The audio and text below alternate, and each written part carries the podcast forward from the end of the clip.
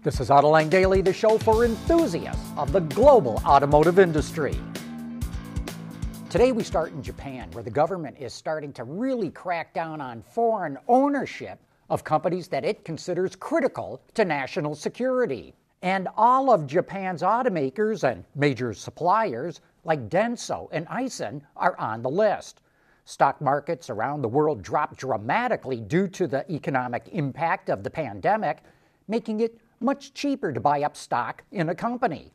Any investor who now wants to buy more than 1% of the stock in Japanese companies faces pre screening and stringent regulations. Reuters reports that Japan is especially worried about Chinese companies investing in Japanese companies to get sensitive information and technology. The US and Europe are also carefully watching investments in companies that they deem essential to national security. Now, over to Europe, where car sales are a lot worse than expected. LMC Automotive reports that sales in Western Europe were down 80% in April, after falling 53% in March. Alarmingly, the annual sales rate fell to only 2.8 million vehicles. Germany is faring better than other large European countries, but sales were down 61% there. LMC says sales should start to improve in May, but it sees a tough road ahead and expects European governments to step in with a cash for clunkers type of program. Okay, now over to Lebanon. Remember when Carlos Ghosn escaped from Japan was such a big story at the beginning of the year? Well, the COVID crisis sort of took that out of the headlines, but the story is far from over prosecutors in Turkey are indicting seven people who they say were involved in Ghosn's escape. After getting out of Japan, Ghosn's private jet landed in Istanbul, Turkey first, and then went on to Lebanon. Four pilots and a company executive are being charged with migrant smuggling, which carries a sentence of up to eight years in jail. And two flight attendants are being charged with failing to report a crime, which could land them in jail for a year. By the way, though things are getting really bad all over the world, Lebanon is on the brink of collapse. And we think that Mr. Ghosn may be having second thoughts about having escaped there. And now we move over to the world of Tesla.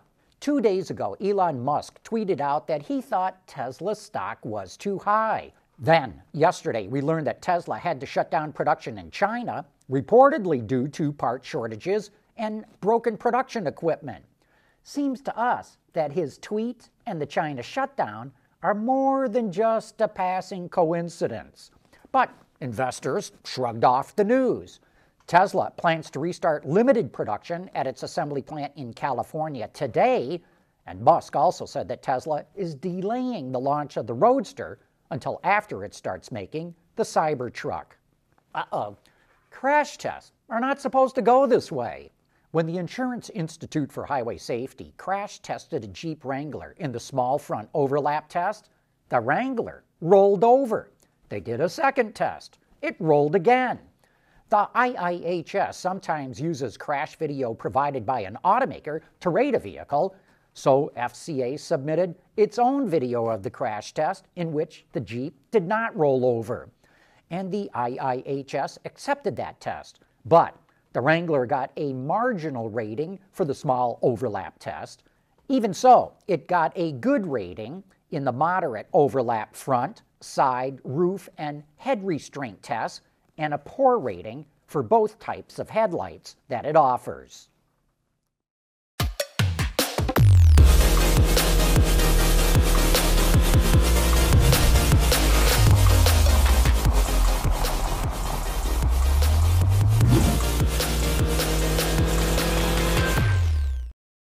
We've been using spark plugs to ignite the air fuel mixture in engines for over 100 years. Now, a company called Transient Plasma Systems is working on a plasma ignition system that could replace spark plugs.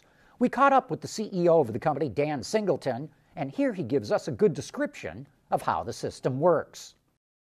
So, it's an advanced ignition system um, which allows automakers to run combustion modes that uh, are, for example, much leaner, more dilute, say with EGR, much more efficient combustion modes that you wouldn't be able to run with a standard spark ignition system. Um, what our technology does is it uses extremely short, uh, tens of nanosecond long uh, high voltage pulses to ignite the mixture.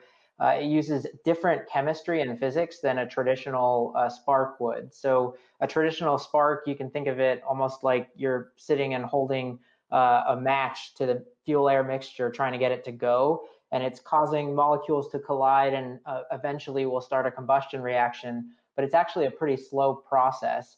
With our plasma, it's a low temperature plasma.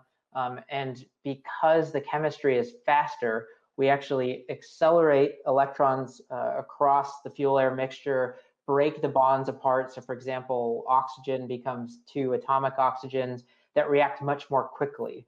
And because that process is faster, we can ignite much more difficult to ignite mixtures. We spoke with Transient Plasma Systems last year, and since that time, they've been developing smaller systems that would be less expensive.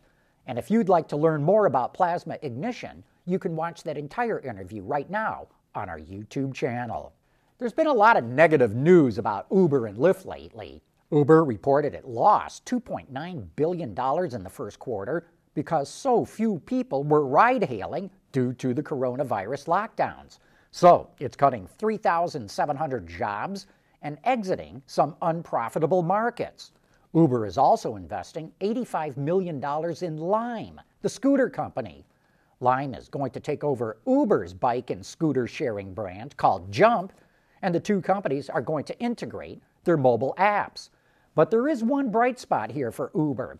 Its food delivery services, called Uber Eats, saw demand spike 89% in April. And so it just added more accounts, including delivery from grocery and convenience stores.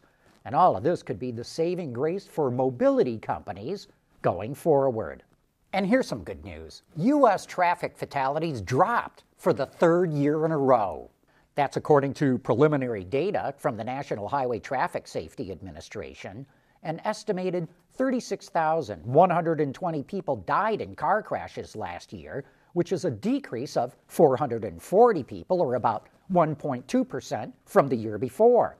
And that's even with vehicle miles traveled increasing about 1%. In other words, even though more people are driving more, there were fewer traffic deaths. Speaking of NHTSA, it is not going to force automakers to recall another 56 million vehicles with Takata airbags. The agency cited industry research that shows the inflators are safe and will instead monitor the situation and take action if necessary. This will spare 19 automakers from having to spend money on recalling those vehicles. In the U.S., around 50 million Takata inflators were recalled and 100 million worldwide making it the largest recall in history. AutoLine Daily is brought to you by Bridgestone Tires. Your journey, our passion. Nissan's small electric commercial van just went through something of a growth spurt. The XL Voltia is a high roof version of Nissan's e NV200 van that also includes an elongated load bay which expands load space by 90%. It features a 40 kilowatt hour battery pack, but Nissan doesn't offer any range estimates. In the standard roof version, that pack delivers 124 miles of WLTP range, and the XL Voltia will be sold in all European markets. And finally, we take a little bit of a look back in history. During the oil crisis of the 1970s, Volkswagen engineers decided to create a vehicle that demonstrated how aerodynamics and a lightweight construction could deliver impressive speed and fantastic fuel economy. In 1980, the team rolled out the Aerodynamic Research Vehicle, a vehicle that stood just 33 inches tall and a little over 43 inches wide. Right behind the single driver's seat sat a turbocharged 2.4 liter inline six cylinder engine that produced 177 horsepower. An onboard water tank that fed into the turbo's intake reduced the amount of engine cooling vents. The vehicle has an extremely low coefficient of drag of only 0.15 and a top speed of 225 miles an hour, which was a speed record for its class at the time. And that wraps up today's show and brings us to the end of this week. Thanks for watching, and we'll be back again here on Monday.